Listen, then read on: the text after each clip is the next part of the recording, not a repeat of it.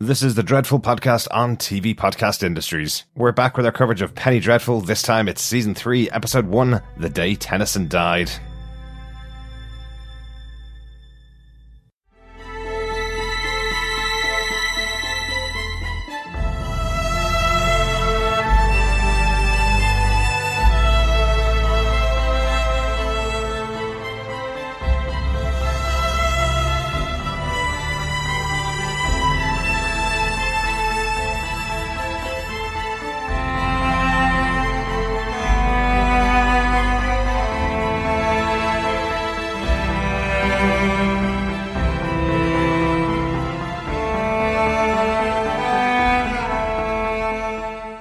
Welcome back, fellow Penny Faithful, to Penny Dreadful, Season 3, Episode 1, The Day Tennyson Died. I'm one of your hosts, Derek. Hello there, fellow Darklings. Welcome to the House of Pain. Yes, the Dreadful podcast. I am one of your other hosts, John. Just the two of us here this time for our coverage of Season 3 of Penny Dreadful. Um, Will we start this off with uh, talking about the elephant in the room? I know there's no elephants in this particular episode. Well, yes, that Ray has uh, left us for the time being, uh, and it isn't because it's season three. Nope. It's just because he has a very, very busy March. He certainly does. He certainly does. So he won't be here for much, I think, or if any, of season three of Penny Dreadful. We hope to get him back uh, for our discussions about Penny Dreadful, City of Angels as well. Yes, absolutely. That's he has gone sailing off to the Arctic along with old John Clare, the creature.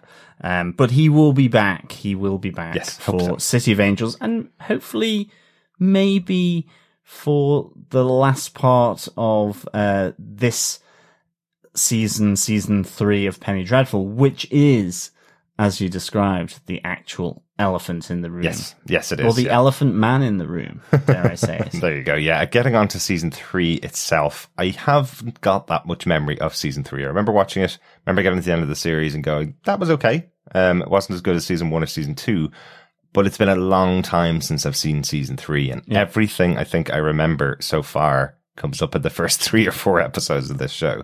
So I don't know how much memory I have of the end of the season, but I know among Penny Dreadful fandom, this one is much maligned, let's say.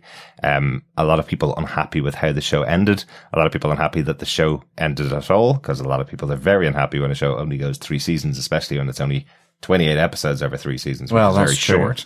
Um, a lot of very beloved characters in here who get their ending at the end of season three, and we never hear anything further about them. So, um, so overall, John, what's your memory of season three? No character stuff, but generally. A bit like you, um, my memory is a little sketchy on season three. Um, I still watched it all and mm-hmm. I certainly have come into this rewatch with a bit more trepidation because I just didn't know how to, um, how to really kind of, I, I, didn't have any preconception really coming into it other than certain aspects of it. Um, you know, I mean, overall, this is much more disparate than the previous two. You know, mm-hmm. you've, in seasons one and two, you have the company of Malcolm, Vanessa, Ethan, Victor, uh, and Sembene, mm-hmm. uh, working together, you know, and, and with Mr. Lyle coming in, certainly in season two. And that core nucleus has been effectively exploded uh, around the northern hemisphere, mm-hmm. uh, as we saw right at the end of season two with the the creature going to the Arctic. We had Sir Malcolm going to to Africa with the the body of Sembene. Mm-hmm. And you had Ethan being carted off uh, under lock and key to North America mm-hmm. with Inspector Rusk. So the company is no more. And it's not only that the company's exploded, but we go to different parts of the world, very much focusing after London onto the US. Mm-hmm. So, um, it, it, does definitely change the feel of, of the series compared to the other two. Yeah. And you, you know, you do get a lot of, um, new characters coming into this season as well. Mm-hmm. And I, I think, some of which I'm really excited about um, after seeing the first three for sure. Um, I, I, think one of the things is is that it's whether they play out in the way that you want them to within the season. I think mm-hmm. that's one of the other things I remember. You know, the great thing about the witches from season two was that with Madame Kali, we saw her in season one at the seance and in the final episode. Mm-hmm.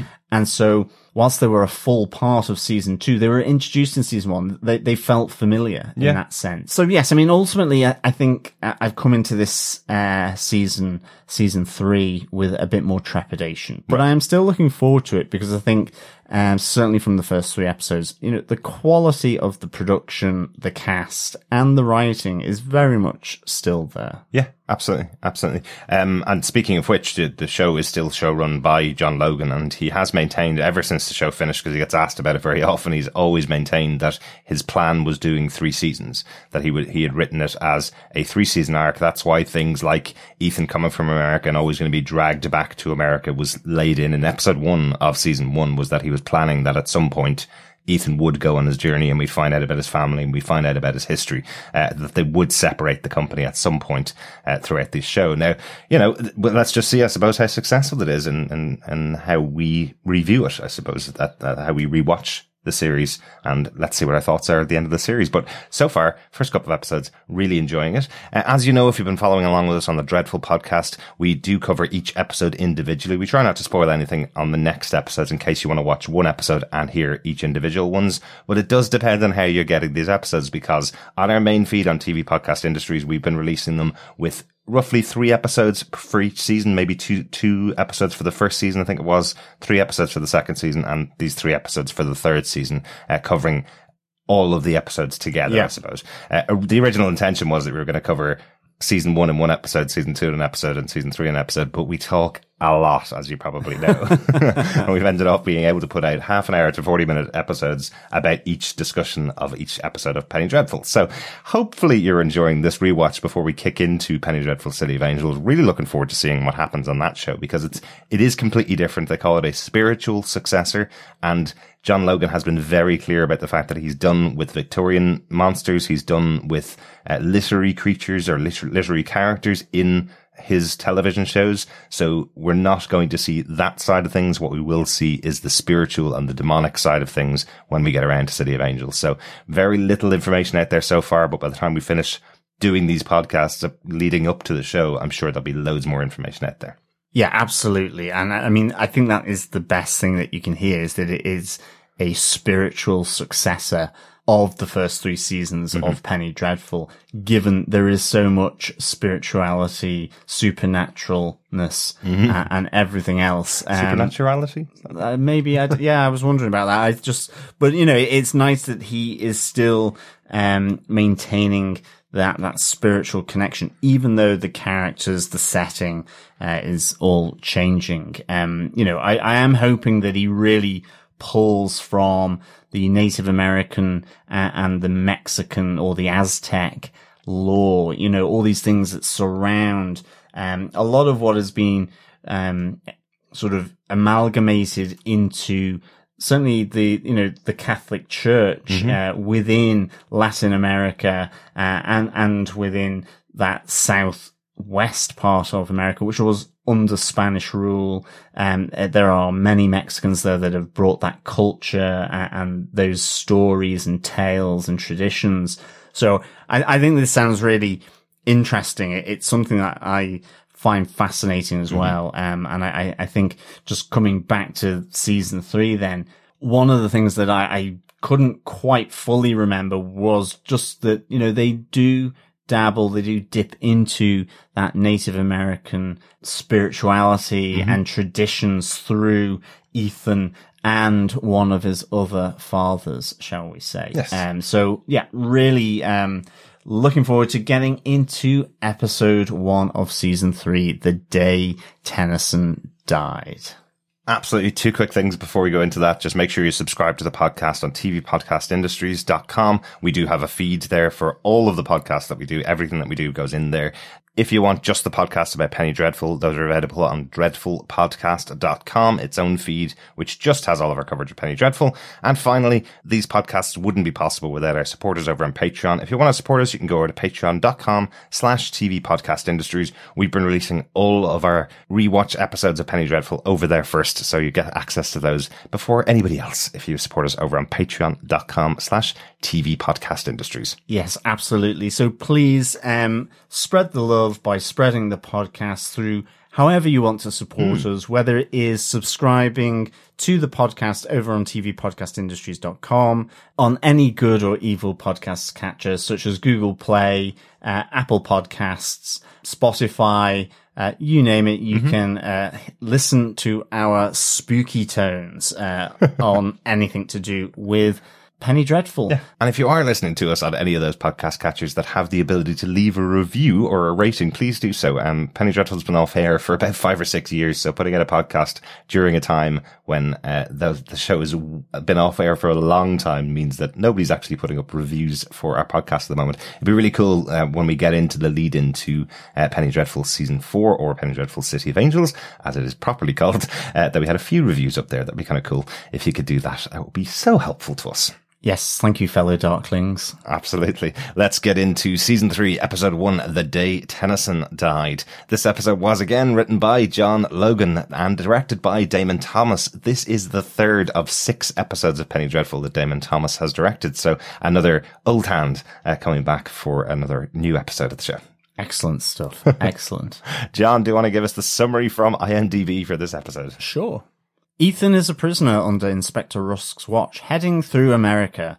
So Malcolm meets a mysterious Native American while in Africa. Frankenstein gets a visit from an old friend, Dr. Jekyll. Meanwhile, in London, the bells across the city ring out following the death of famed poet Alfred Lord Tennyson. As Vanessa goes deeper into depression, Mr. Lau recommends that Vanessa gets help from a very intriguing alienist, Dr. Seward, if she'll be accepted for therapy. she is a very intriguing alienist or therapist or psychologist or psychiatrist, I guess. Um, alienist was an old term that kind of encompassed all of those things. But the character of Dr. Seward is very intriguing for multiple reasons, really. Yes. Firstly, a very familiar face. Yes, a very familiar face who is related to the other very familiar face from season two. Yes, we'll definitely be getting into that. John, do you want to give us your big moment from season three, episode one? Yes, uh, I've I've got the quotes. The old work. Oh, yes. as Dr. Henry Jekyll visits Victor Frankenstein.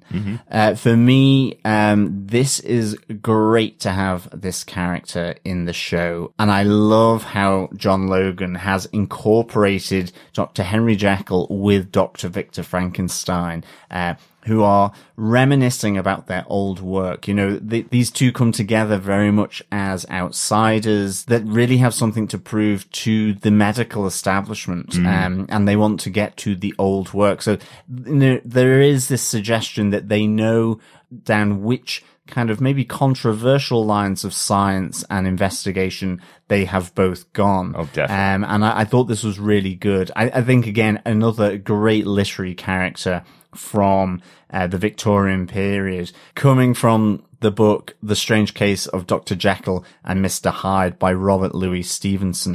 Um, you know, and again, really good. You know, th- this is a book that actually, you know, it comes into uh, common parlance in terms of that well-known phrase, Jekyll and Hyde. You know, this idea of duality of personality, um, that can exist. And we get a lot of that here. You know, you think of Ethan being a, a werewolf and then this very suave hustler cowboy ex-army. And you have Sir Malcolm being the, the Lord, you know, the, the knighted explorer. Uh, but at the same time, in the evening is, uh, hunting down supernatural terrors and, and monsters. So there's a lot of duality here. Yeah, Uh, could be and an it- for every character in Penny Dreadful being a major manipulation of good and evil together in, in their characters. yeah. Exactly. And it, the, the book looks at that duality of, of personality, good and evil. Can they coexist together um, within a single person that someone can be both good and evil, uh, have their, you know, light and dark sides? Or are the light and dark sides forever to be dominant and be the only thing here, um, and and that they are actually separated. They become separated, and this is a conversation that um, Henry Jekyll has with Victor Yeah. Frankenstein. It, it, it's really, really useful. I think it also applies more generally to the public and private faces of people, what they show to the, the public, say like Dorian Gray, and actually then how he is in private and certainly very privately with respect to the portrait Yeah. uh, in his little hidey hole.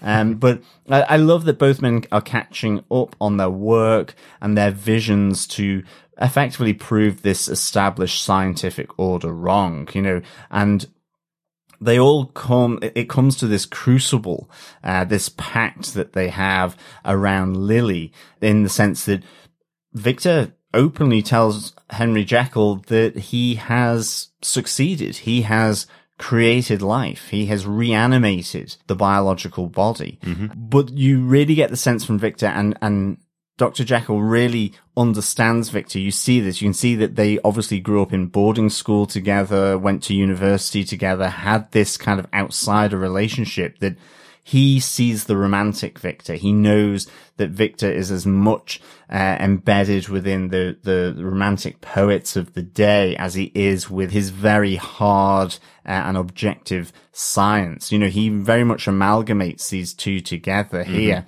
Uh, but they come together with this pact to either change Lily using um, Dr. Jekyll's uh, route of controversial science and, and medicine, that he can change people's behavior, Yeah. or that they will ultimately destroy her.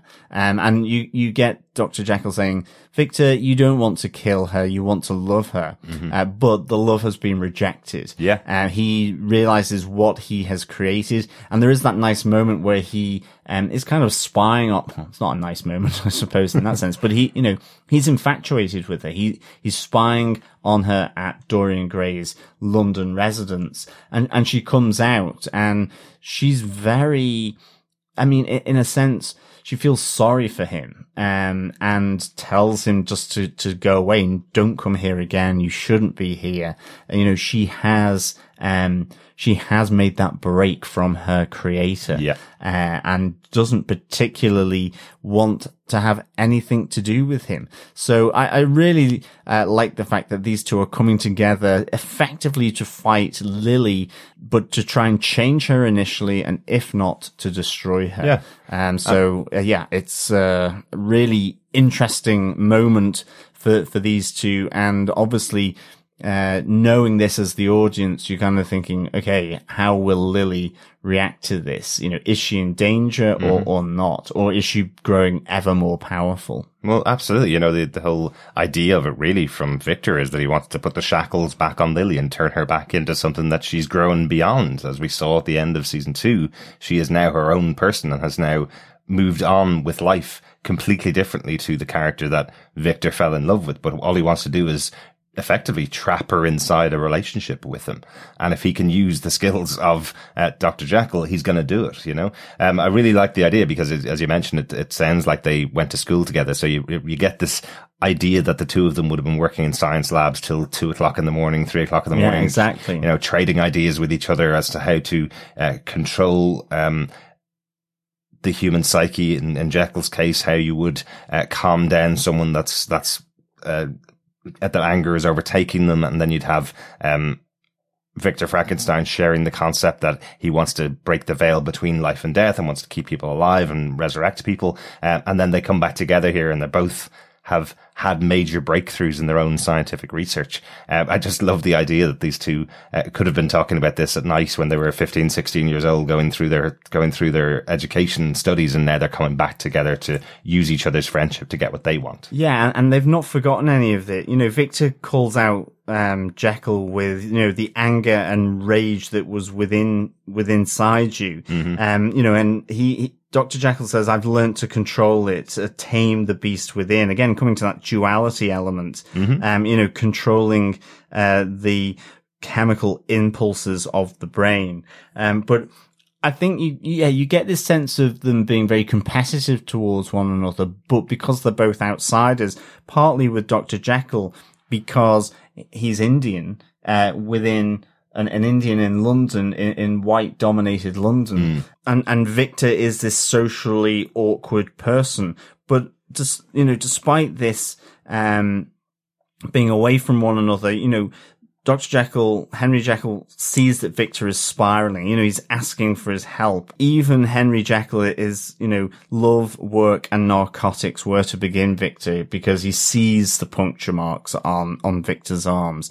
So I think initially this is such a great meeting of two characters, but ones that have a history that John Logan has brought here. Um, Dr. Jekyll is played by Shazad Latif, Mm-hmm. who has a Star Trek connection. He played Ash Tyler on Star Trek Discovery, um, who basically also had a lot of issues about uh, identity and duality in that character. Uh, yes. Um, I won't do any spoilers, but certainly, uh, yes, there was uh, two sides to uh, his character, the Janus of um, Star Trek Discovery, shall we say? Interesting. Um, That's an interesting way to put it. Yeah. We didn't cover Star Trek Discovery, so we're not going to spoil it on the podcast, but definitely go check it out. It's an excellent uh, couple of seasons of that show so far. Really looking forward to seeing more of it. And Shazad Latif is fantastic in that show. He's really, really good Yeah. uh, in the role that he has in there. And really good here. You know, he does play that, that, uh, character on the brink of losing his, his, uh, his temper quite often. You know,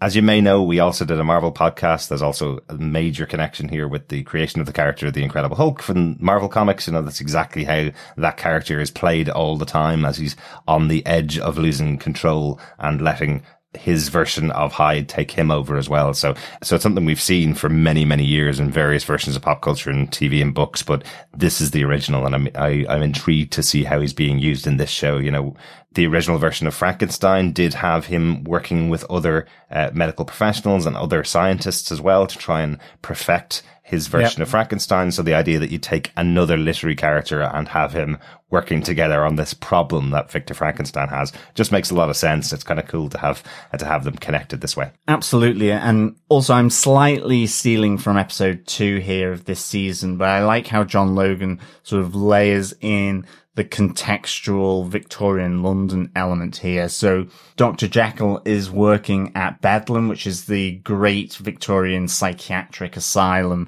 and laboratory, um, that we've seen in, in plenty, again, another term that has come into parlance, um, and, uh, is, is you know is famous uh, in many different horror areas because of this idea of um the the asylum you know and people uh, effectively not being themselves um because of of the the misfiring of synapses and so on uh, but most most notably uh, with Boris Karloff from the 1946 film Bedlam There you go. and Bedlam is a corruption of Bethlehem which is itself a corruption of Bethlehem Right. so there's corruption after corruption after corruption of where he works with corrupted minds, effectively, in that sense. I mean, that's maybe slightly unfair on the poor uh, inmates at the asylum, but you know, it, it's Mm-hmm. But that certainly the concept idea. of the people in Victorian era would have thought that. Exactly. yeah. It, it- it's that idea that the brain has been corrupted like a computer. You know, there's something not working correctly and there is this outward, um, you know, very, very much again, Dr. Jekyll working with what the society considers to be misfits uh, at the time of varying degrees of severity in the same way that Victor being the, um, the, the butcher that, that prepares the cadavers for medical school working in that very sort of lonesome, socially, um, awkward and outside of the normal day to day. So these two are like peas in a pod in that sense. Absolutely. Uh, one of the corruption of Bethlehem is uh, said to be one of the inspirations uh, for Arkham Asylum from Batman as well. So uh, the place where all of the inmates are housed in in uh, the city of Gotham in Batman is supposed to be based on Beth- Bethlehem as well. So. Um, Yeah, exactly. Like the world is going to Bedlam at the moment. it may not be when this episode. It might out, not be, as I like to uh, to point out. John, do you have anything left on your point about Doctor Henry Jekyll? No, I, I think just, you know, I really uh, enjoy this character. I love that he's been paired with Victor Frankenstein here. The two of them get peppered through these first three episodes, and I just wanted to bring it in here on episode one because, um, Jekyll and Hyde is one of my favorite books Mm-hmm. of, of this period. That's very cool. Very cool. Uh, my major moment from the episode that I wanted to talk about really is the meeting of Vanessa Ives and Dr. Seward. Um, just the starting of the season, effectively, as you mentioned earlier on, John, uh, Sir Malcolm has gone taking the body of Sembene away and leaving Vanessa in his home in the Murray household, uh, back in London. Um, seeing her broken and the house effectively just destroyed um, while she's left alone. She's not able to get herself out of bed. She's having parcels of food being delivered to the house, and you see how ravenously she's eating them when she when she's given the milk. I think uh, is Yeah. what she takes first and just pours it all down her throat because she probably hasn't eaten in days. Uh, and it's Mister Lyle that comes back to help her out and sends her to this therapist, someone that helped him out and helped him accept himself. Is the only kind of description we get as to what he went through, what Mr. Lyle went through, but he says that she's massively successful in what she has done for him, and hopefully she'll be able to help Vanessa out, even though he knows that it's going to be talking about supernatural things, things that most people wouldn't possibly believe.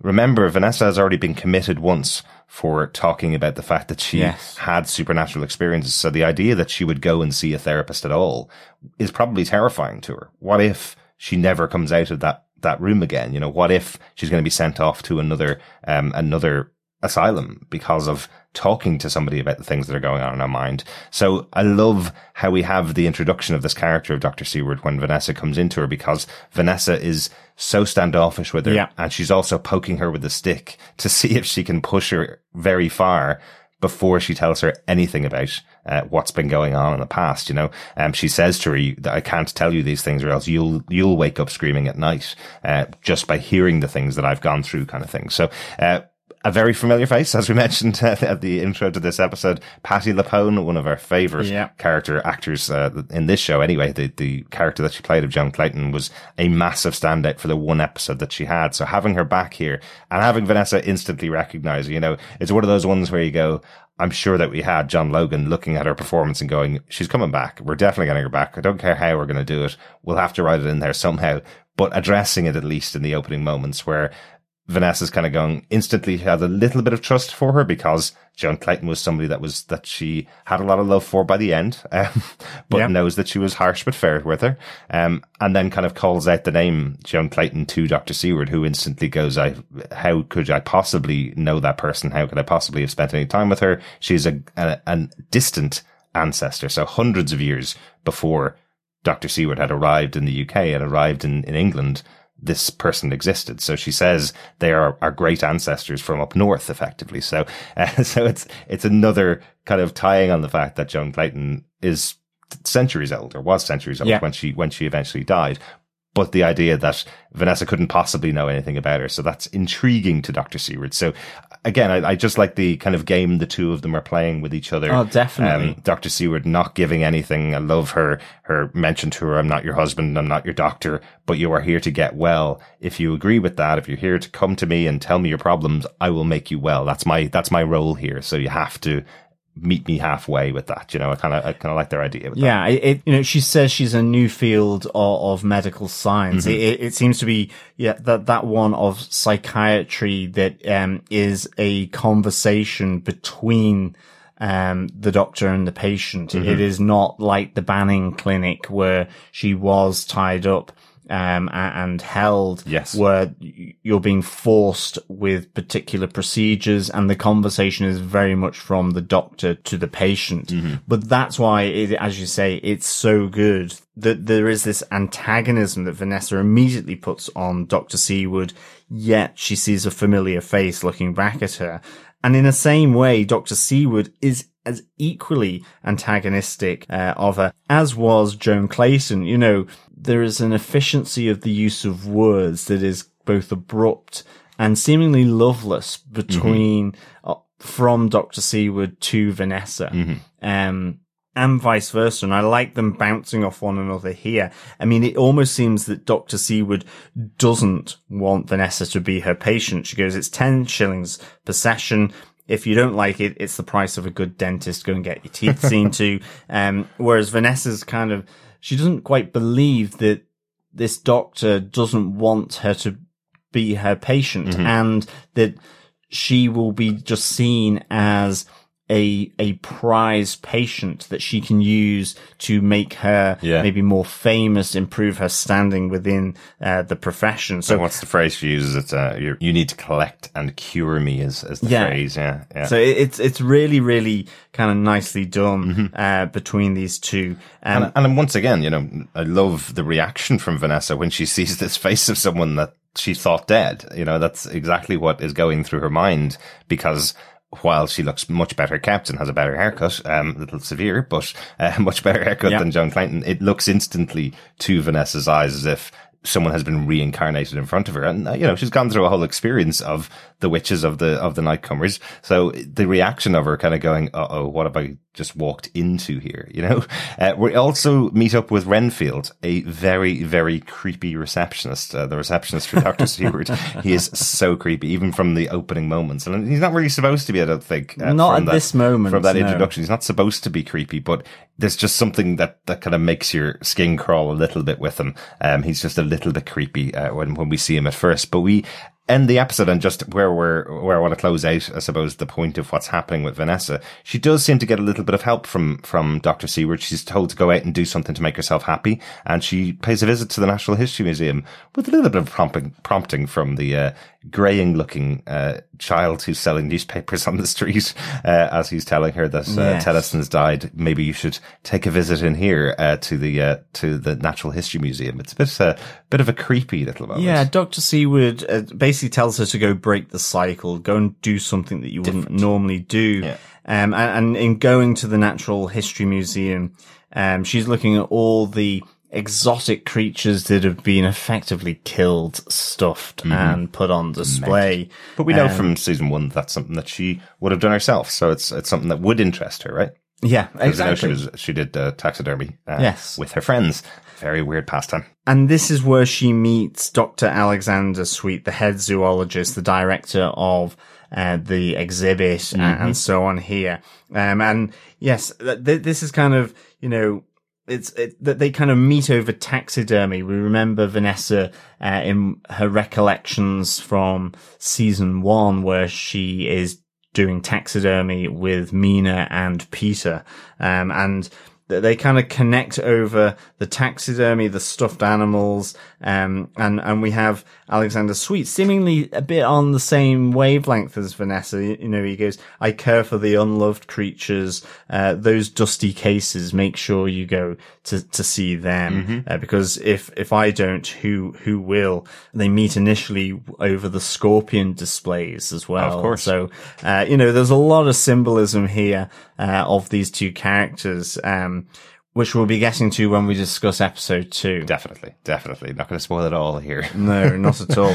But that was my main my main point, just the introduction of Dr. Seward and this uh, this return of Patti LuPone uh, to the show. So delighted to have her back, and I think their relationship here is quite intriguing. Uh, any notes for the first episode that you want to talk about without spoiling anything from the second episode, John? the, the the main notes, Doctor Seward and Renfield are both from Bram Stoker's Dracula. Um, Renfield actually being the original um, lawyer that goes out to um, Transylvania to Dracula's uh, castle to to to start the the process of Dracula buying up the properties around London for him to move to. That's right. Before Mister Harker, Yes. who was Mina's supposed hus- husband. yeah, the fiance. Yes, yeah. in Dracula, and then yes, that's right. Okay, so yes, So that's a nice little tie-in here.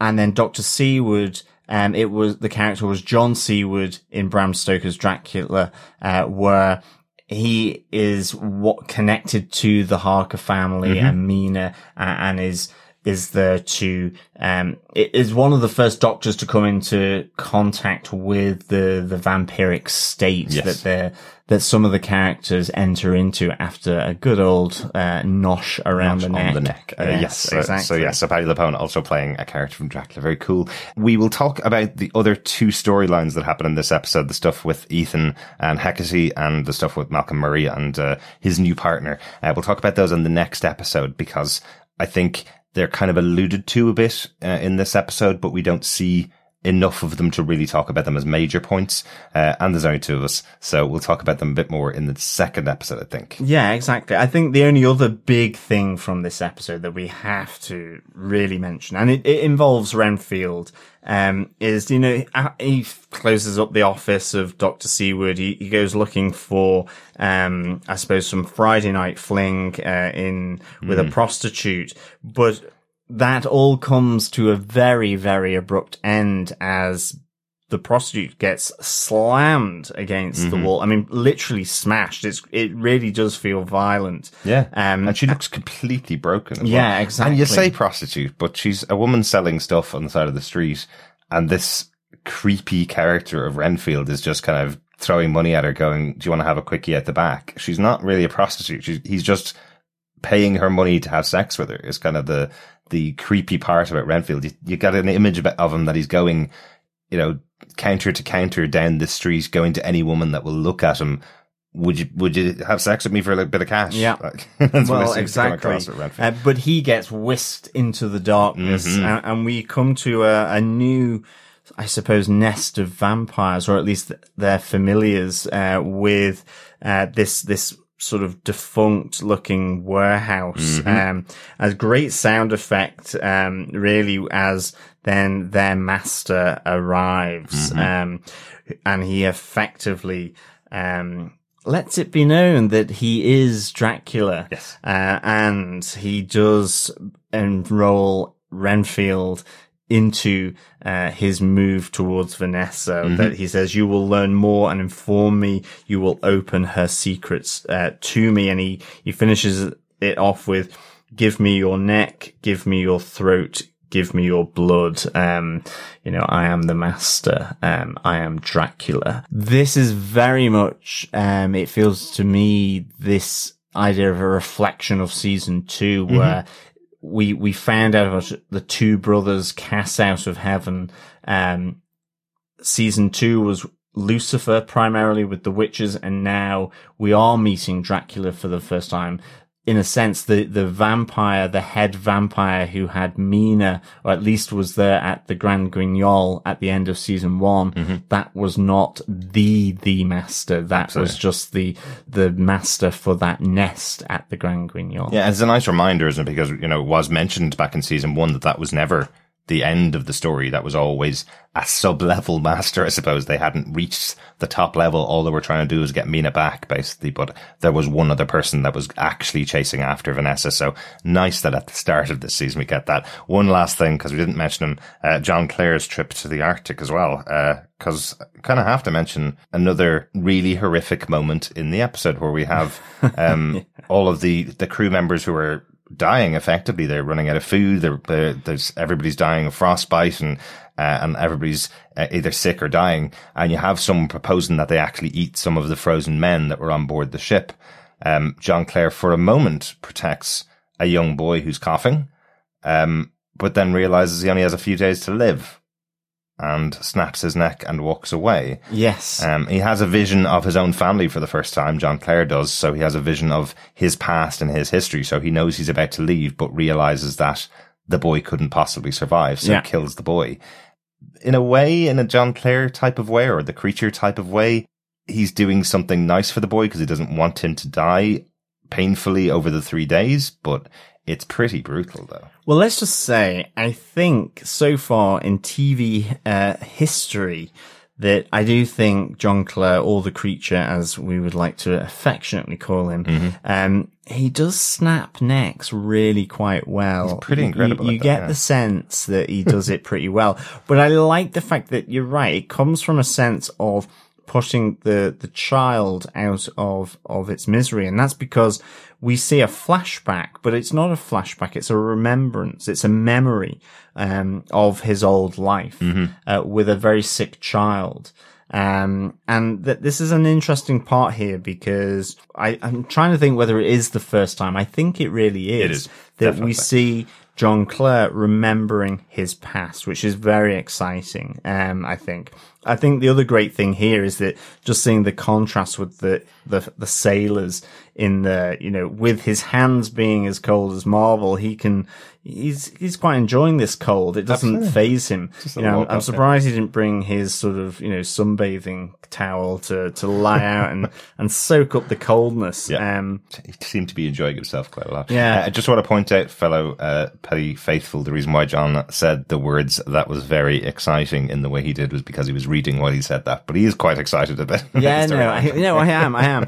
Um, but the one thing I really like to think about with regards to this ship is I like to think of it as being the HMS Terror, uh, the sh- because it was going to the Arctic that this was HMS Terror, and it was accompanied with another ship that they were trying to force the Northwest Passage in winter, and they both got caught in the, in the ice as it, it went deep into winter and all hands were lost at sea. The, this idea that this would be HMS Terror, um, which was also a TV show. It was. Um, just, it, it just fits it perfectly. So whether it is or it isn't, for me, he is aboard HMS Terror. I don't see any other ship it could be Well- for Penny Dreadful. Can I give you one? Uh, because the Mary Shelley's Frankenstein, the one that starred Robert De Niro, the opening of that movie was a ship run aground in the Arctic. Yes. Uh, and we had Victor Frankenstein in the Arctic with his version of the creature as well. So I think it's a little nod back